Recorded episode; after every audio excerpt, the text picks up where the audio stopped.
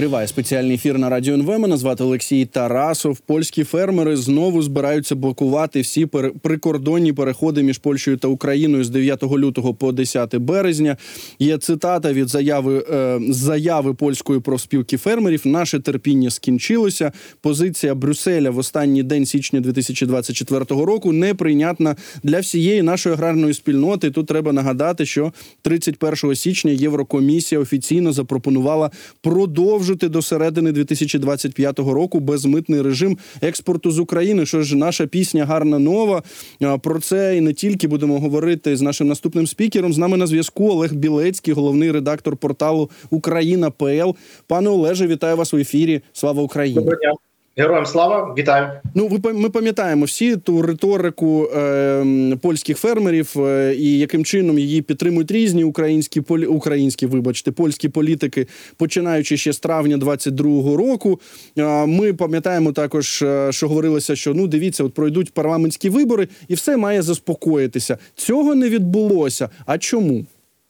Ем, з кількох причин, але всі вони політичні. Дуже слушно, що ви почали е, розкривати цю тему саме з заяви, яка була оприлюднена на сайті ось цих е, фермерів цієї профспілки. Вони називаються індивідуальні фермери Солідарність, Солідарність польською мовою. І далі, от той момент, до якого ви дочитали, про те, що політика Брюсселю і те рішення, яке до якого дійшло 31 січня, не влаштовує представників цієї е, профспілки, але Потім через кому йде продовження цього речення про те, що ем, ем, позиція польського уряду е, непринциповість, бірнощ польською мовою, тобто ну брак брак позиції, фактично з боку польського уряду, е, допроваджують до того, що ці люди, нібито, не мають виходу, не мають іншої альтернативи і мусять блокувати е, всі переходи на польсько-українському кордоні. Такі е, протести вони е, вже заанонсували від 9 лютого, тобто з наступної п'ятниці, з 10 години ранку. Але як на мене, якраз от вся суть цієї історії вона полягає от в цьому реченні, тому що представники цієї профспілки вони нарікають на рішення з Брюсселю, але разом з тим, через кому в одному і тому самому реченні говорять е, про те, що е, їх не влаштовує чинний польський уряд. Поведінка чинного польського уряду, і саме тому, мовляв, у них не залишається вибору. А тепер найцікавіше, яке я думаю, такий елемент, який е, розставить просто всі крапки над іда для аудиторії радіо НВ. Е, хто є одним з очільників ось цього профспілкового руху Солідарності? Одним з очільників цієї організації є Роберт Телус, це міністр е, фермерського господарства, розвитку фермерства Польщі за часів е, Матеуша Моравецького до зовсім нещодавнього часу. Ця людина якраз і очолювала міністерство. Пан Роберт е, Телус. Ну і фактично, це людина, яка була в команді. Е, партії право і справедливість, яка була урядовцем е, тоді, коли уряд е, формувала партія право і справедливість. Ну і тут фактично, як на мене, все просто збігається до одного. Тобто, попередній міністр, попередник, який через свою організацію через профспілку нарікає на дії чинної влади, це абсолютно чітко скидається на е, політичну боротьбу і на використання цієї теми саме в е, контексті політичному. Ну так, тобто представники колишньої е, правлячої партії право і справедливість таким чином борються е, з новим урядом, е, з новою коаліцією. А чого вони хочуть досягнути? Е, ну там кілька постулатів. Насправді, е, перше, вони говорять про те, що їх не влаштовує е, загальна програма, яка під якою фактично підписана кожна з європейських країн. Це називається Європейський зелений лад. Я сподіваюся, українською правильно переклав, бо дослівно з польською це саме так. Це кліматична угода, таке порозуміння, яке було свого часу підписане в Парижі. Згідно з постулатами цієї угоди, кожна з країн має досягти так званої кліматичної нейтральності до 2050 року. Там передбачені плани, там передбачені конкретні кроки. Але м після того, як розпочалася війна в Україні, після того як е, ситуація з експортом українського збіжжя і в цілому українських товарів вона істотно змінилася, і це очевидно факт. Ну бо ми починали з цього рішення від е, вчорашнього дня про е, продовження ось цього спеціального режиму до липня 2025 року. Мовляв, тепер е, виконувати всі ці постулати є неможливим, тому що це просто вб'є польське фермерство. Я тут не буду зараз оцінювати, як не є польським фермером, наскільки це правдива інформація, наскільки в цьому є там намагання тему політично використати, але те, що е, вони нарікають, от саме на, на, на ці постулати, ці цього зеленого європейського ладу, і звичайно на е, поведінку чинного уряду, то це ну певно два таких адресати. Найцікавіше те, що е, української сторони і взагалі апеляції до України, от в цьому. В цьому зверненні я його все прочитав в оригіналі. Там немає, тобто вони блокуватимуть. Ну принаймні заявляють, що блокуватимуть е, польсько-український кордон, але апелюють до е, Брюсселя і апелюють до чинної чинного польського уряду.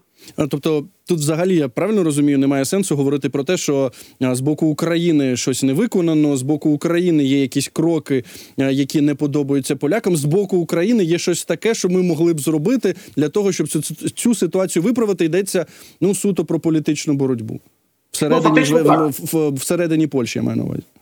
Фактично так, так, фактично так можна це констатувати, тому що е, так направду, ось цим, ніби мотива цією мотивацією до того, щоб вийти на протест, е, є рішення у Брюсселі, не в Києві і навіть не у Варшаві. Інша справа, як офіційна Варшава ставиться до цього рішення і чи підтримує це рішення, це вже це вже інша справа. Але фактично, ми зараз е, тут не маємо, е, скажімо, української участі в цій історії. Е, в попередній, до речі, витки ось цього такого конфлікту торгівельного, так це певно можна називати. До речі, Роберт Телус, який тепер є очільником цієї профспілкової організації, а раніше був міністром сільського господарства Польщі.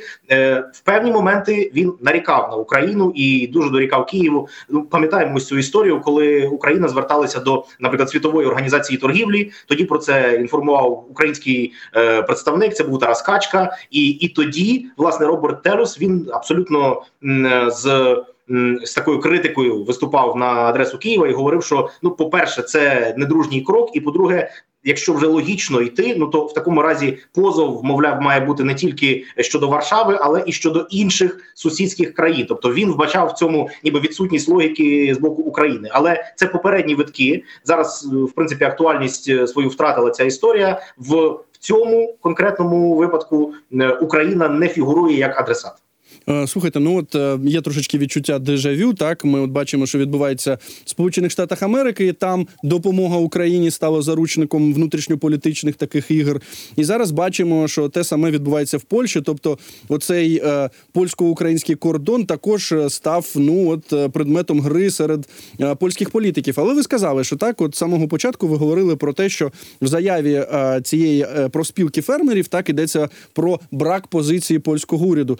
Чи знову знову ж таки, а як яка позиція польського уряду? Бо ми пам'ятаємо, був період так званого безвладдя, так коли а, ще працювала, нібито мала бути сформована коаліція м, колишньої правлячої партії. Цього звичайно не відбулося. Потім формувалася нова, і от говорили про те, що ну дивіться, зараз у це безвладдя, і тому нічого не вирішується.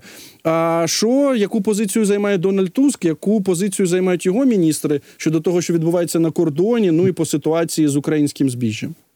Ну, як на мене, це ключове те, яку позицію вони займуть, тому що вона наразі ще не сформована. Я не бачу там чітко проартикульованих е, якихось постулатів з боку безпосереднього очільника уряду, тобто Дональда Туска. Е, ще раз нагадаємо собі, що ця публікація вона з'явилася напередодні. Сьогодні вже пішла певна така собі реакція, і сьогодні про це дізналися. Я вже бачу по реакції змі і в Україні. І очевидно, найближчим часом має з'явитися е, урядова реакція. І і найголовніше те, що ми побачимо після 9 лютого. Чи дійсно будуть заблоковані кордони, чи все ж таки до цього не дійде? Ну бо є поліція, є е, певні постулати, які Польща має виконувати, і ми розуміємо, що тут теж не обійдеться, наприклад, без рішень е, місцевих влад, так званих е, вуйтів, які які раніше, от в попередніх е, ситуаціях, колись видавали, а колись не видавали дозволів на ось ці маніфестації. Тому це питання, як кажуть, із зірочкою. Ми ще не знаємо, якою буде е, позиція Дональда Туска з іншого боку, те, що маємо станом на цю мить, і це до речі речі, одна з е, останніх публікацій на сайті е, Міністерства е, сільського господарства Польщі. Сьогодні він проводив зустріч. Міністр в сенсі чинний міністр проводив зустріч із фермерами. Йдеться мені про Чеслава Сікерського. Е, під час цієї зустрічі це була така регіональна абсолютно історія, тобто не йдеться про якийсь широкий форум, але з представниками окремих регіонів, такій місцині, яка називається Ліпнік. От там він зустрічався з фермерами і згадував про ось цю європейську зелену стратегію, європейський зелений лад. І саме там, під час цієї зустрічі, Чеслав Сікерський говорив про те, що так обставини, які з'явилися і були непередбачуваними, я маю на увазі війна в Україні, вони потребують. Е, додаткової комунікації з Брюсселем для того, аби е, переглянути ось ці постулати загального е, європейського зеленого ладу. Але коли це буде, і і, і за яких умов дійде до такої дискусії, це питання відкрите. Просто тут ми фактично з одного боку е, бачимо теж намагання використати це все з політичною метою. З іншого боку, те, те, як зараз на це реагує пан Сікерський, як чинний міністр, він ну, фактично в цьому питанні наразі не входить в політику. Він говорить суто з фермерами, говорить про європейську зелену стратегію, про європейський зелений лад і про те, що е, надалі вони будуть шукати е, компроміс. Тому поки що це перша реакція. Це лише там один невеликий допис, одна невелика новина на профільному сайті, на сайті е, Міністерства сільського господарства. Але очевидно, що цієї реакції буде замало, якщо таки дійсно кордони будуть заблоковані. Е, пане Олеже, хочу уточнити оце питання зірочкою, про яке ви говорили. Про те, а чи місцеві влади погодять от такі акції протесту на кордоні, чи втрутиться поліція раніше? Місцеві влади погоджували. Правильно розумію, поліція не втручалася. Чи може ситуація ну розвернутися якимось іншим чином ніж було до того? Я думаю, що може, і, і думаю, я не просто так, ось таким чином, а саме тому, що після виборів деякі представники місцевих влад, ось цих е, гмін, е, вони відкликали свої рішення, тобто. Можна довго думати і комбінувати, які саме події на це вплинули, але очевидно, що це сталося е, після виборів. Не всі місцеві представники відкликали тоді свої рішення, але частина з них так і тому можна говорити, що можливо тут буде інший підхід. Ну очевидно, що е, представники цих влад вони теж мають партійну приналежність.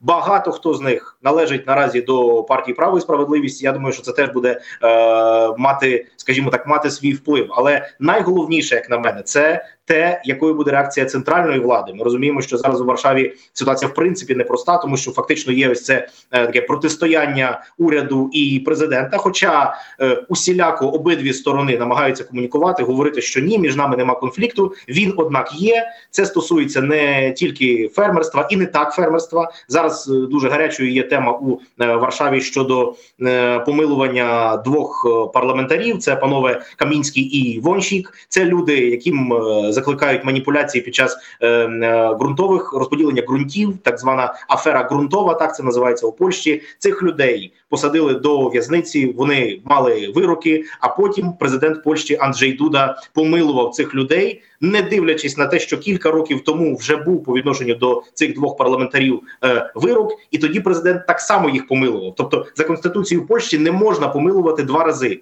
А президент це зробив, і тому це теж питання таке правне, але і політичне. І розуміємо, що те. Те питання, яке є для нас центральним, це кордон, це відкритість е, кордону. Воно однак накладається і відбувається на ось цьому протистоянні, про яке я сказав е, безпосередньо в Варшаві. Та та зрозуміло, що є багато внутрішніх проблем у Польщі. Ми пам'ятаємо, що 22 січня Дональд Туск відвідував Київ. Зустрічалися вони з президентом України Володимиром Зеленським. Там говорилося і про гарантії безпеки, в сенсі, що там Польща приєдналася до декларації G7 про такі гарантії. Говорилося про е, майбутнє відновлення України. А що ви почули от саме щодо цієї проблеми з польськими фермерами, з українським збіжжям? Запоріжжям? Чи там була якась проартикульована зрозуміла позиція? Ем, Ну, давайте почнемо з того, що, по-перше, змінився дещо стиль комунікації України з Польщею. Я принаймні це побачив. Якщо раніше це були здебільшого там теплі обійми, гарячі слова, якісь, і це все от виглядало таким чином. Ми вже в принципі звикли до цієї такої політики. до Ну, певно, до кінця минулого року вона виглядала саме таким чином, коли представники обох країн зверталися на ти, зверталися по імені. Тут е, стиль був дещо інший. Е, Дональд Туск приїхав з абсолютно конкретними планами і конкретними заявами. Тобто, е, Хтось можливо сподівався побачити продовження ось цієї лінії, аби Дональд Туск відтворював модель поведінки, е, наприклад, Матеуша Моровецького, попередніх урядників. Е, все було інакше. Е, По перше, в це важливо в Києві. Дональд Туск проартикулював таку річ. Про яку ну фактично я вже говорю досить тривалий час, в тому числі в ефірах радіо НВ, що е, існує питання політичне і безпекове, в якому Україна і Польща йдуть одним Е, в одному ключі ми маємо спільні інтереси, але паралельно існує питання господарче, бізнесове і економічне. І тут ми конкуренти, і не треба цього боятися. З цим треба рахуватися. Про це треба відкрито е, говорити без образ, розуміючи, що ну так таким чином побудовані міждержавні е, взаємини. Ось це мені видається найважливіше, що ми почули від Дональда Туска тоді, коли він був не в Берліні, не, не де інде, не в Брюсселі, а саме в Києві. Тобто він приїхав із чесною декларацією про це, про те, що ми і далі будемо конкурентами. Ну і звичайно, ось цих кілька це вже не стосується може напряму зерна, але кілька інших е, рішень, які привіз із собою Дональд Туск. Це е, питання побудови нових пунктів пропуску, це продовження е, польської траси А 4 автостради до Рівного. Там іде Львів, потім Рівне. А це до речі, просто це теж важливо розуміти. Ось ця траса А 4 польська, вона є частиною іншої більшої європейської траси, і тому це важливо для України. Ну і певно, останній такий момент е, це призначення Павла Коваля на посаду представника Польщі до справ відбудови України. Е, це дуже позитивний сигнал. По перше, тому що Павло Коваль є великим симпатиком України. Він дуже інтегрований в українські справи. Е, всі його публічні виступи на, на різних польських телеканалах вони свідчать про те, що він розуміє глибинно політичну ситуацію в Україні, і це важливо. Е, І другий момент те, як, наприклад, е, представники бізнес-кіл польських, це я зараз не про не про фермерів говорю, а про представників інших, скажімо, е, галузей бізнесових. Вони дуже позитивно оцінювали це рішення, тому що маючи таку людину, яка глибинно розуміє Україну, очевидно е, набагато простіше, набагато легше підуть будь-які переговори, які стосуються бізнесу, які стосуються заробітку і виграшу обох сторін. Ви знаєте, якщо подивитися на от е, таку нову так е, політику Польщі чи нову риторику е, з боку Польщі, то мабуть така чітка прагматична позиція це краще ніж теплі обійми. А потім ну е, якісь взаємні образи, коли ми точно знаємо так, що очікувати, і е, ну це дуже дуже зрозуміло проговорюється в публічному просторі. Але я впевнений в тому, що ви бачили таку публікацію з боку наших колег в європейській правді. Вони ще на самому початку січня опублікували велику редакційну статтю. В неї є такий заголовок: Польща веде війну проти європейського майбутнього України. Варшава має це усвідомити. З того, що ми розуміємо, що в Польщі ну багато експертів дуже образилися. Ми так ще казали одному, всі образилися в Польщі на цю статтю. Там, щоб дуже коротко, якщо дуже примітивно говорити, що от в тому числі ну та ситуація на кордоні, і позиція фермерів, і позиція щодо перевізників українських, які можуть працювати чи їздити через Польщу, все це е, частина такої великої картини, що насправді Польща не хотіла бачити е, Україну в Європейському Союзі. Ну і е, от цими діями демонструє, що дійсно ну можна підозрювати, що саме такою може бути позиція польської влади, польських громадян. Що ви думаєте про цю статтю? І знову ж що ви чули, який фідбек? Я чув, що от саме такі статті максимально поплюжать, портять відносини України та Польщі. Ну так, я теж такі оцінки чув. Наприклад, Лукаш Адамський, можливо, відомий теж вам. Він так, так. в українському медійному просторі теж присутній. Ем, е, Він як аналітик е, дуже гостро розкриткував власне ось цю статтю. А може сам заголовок, бо там йшлося передовсім про заголовок. Тут мені не випадає, е, скажімо, оцінювати експертність і взагалі роботу колег. Це та ну, остання справа, яку яку я буду робити. Та але якщо говорити про те, як яким. Е, яка луна була, як відбилося, от це все в польському е, медійному просторі. Про це я точно сказати можу. Так, е, ці слова вони дещо так збурили частину польського суспільства, і я поясню, чому тому, що коли йдеться про ну нехай навіть торгівельну, але війну Польщі і України, це означає, коли одні всі воюють проти інших всіх що не є правдою. Тут теж треба розуміти контекст, треба розуміти той політичний момент, в якому знаходиться Польща. Деякі речі, які там відбуваються.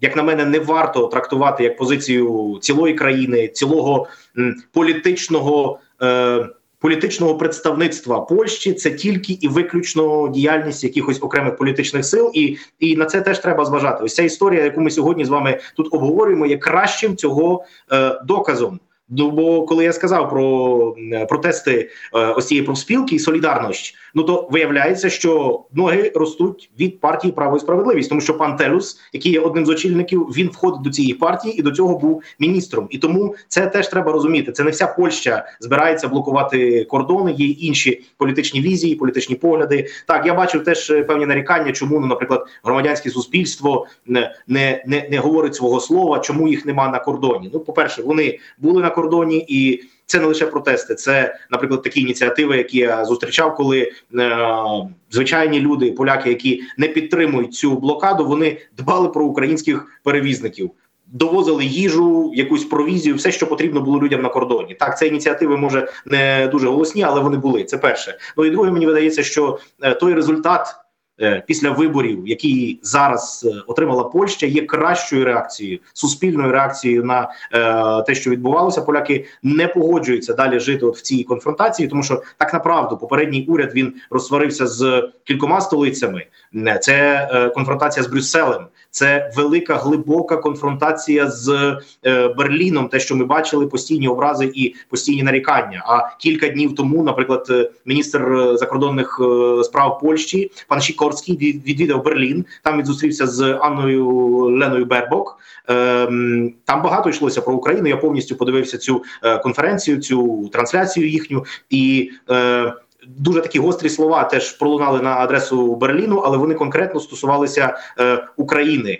Е, Радослав Сікорський сказав про те, що е, бездіяльність Берліну в контексті е, українських справ може бути набагато відбиратися набагато гірше, аніж дії деструктивні. Тобто, фактично, зараз ми не бачимо цієї бездіяльності. Ми бачимо, що Берлін займає вже зовсім іншу позицію, аніж це було на початку війни, і Радослав Сікорський адвокатує саме цю позицію. Тому з урахуванням цих процесів, з урахуванням того, що зараз відбувається в Польщі, мені видається, що е, ну такі надто гучні слова, як війна України проти Польщі, варто притримати до, до можливо інших часів, які дай Боже, аби не настали. От така моя позиція по цій публікації. Ну я тут можу згадати чи процитувати Дональда Туска, чинного прем'єр-міністра Польщі, який говорив про те, що він не дозволить нікому в уряді будувати свою позицію на анти- антиукраїнських настроях. І е, знову ж побачили перед самітом ЄС, де була затверджена та сама допомога Україні, фінансова підтримка у розмірі 50 мільярдів євро. Де він казав, що немає так званої проблеми в тому від України. Є проблема в тому від Віктора Орбана. Ну ми бачимо, як е, в публічному просторі е, очільник е, польського уряду дуже чітко пояснює, якою є його особиста і, мабуть, все таки позиція його міністрів щодо того, які як будувати відносини з Україною. Пане Олеже, я вам дуже дякую за цю розмову. Олег Білецький, головний редактор порталу Україна ПЛ, був з нами на зв'язку. Ми почали нашу розмову з обговорення новини, яка з'явилася від польської проспілки фермерів. Вони повідомили про те, що знову збираються блокувати всі прикордонні переходи між Польщею та Україною з 9 лютого по 10 березня. 9 лютого це, це вже дуже скоро. Це за тиждень. Причиною, як повідомляється, стало і те, що 31 січня Єврокомісія офіційно запропонувала продовжити до середини 2025 року безмитний режим експорту з України. Фермери обурені. Ну і також вони сказали про те, що їх обурює те, що немає позиції польського уряду щодо цього. От тільки що почули, що дійсно вона поки що не сформульована. Наше терпіння скінчилося. Позиція Брюсселю в останній день січня 2024-го неприйнятна для всієї нашої аграрної спільноти. Треба також зазначити, що цю польську профспілку очолює колишній міністр колишньої правлячої партії Право і справедливість. Тому можна говорити саме про те, що це більше політична боротьба, ніж справжні проблеми, торгівельні проблеми між Україною та Польщею. Далі у нас будуть новини. Після новин мої колеги продовжать цей ефір.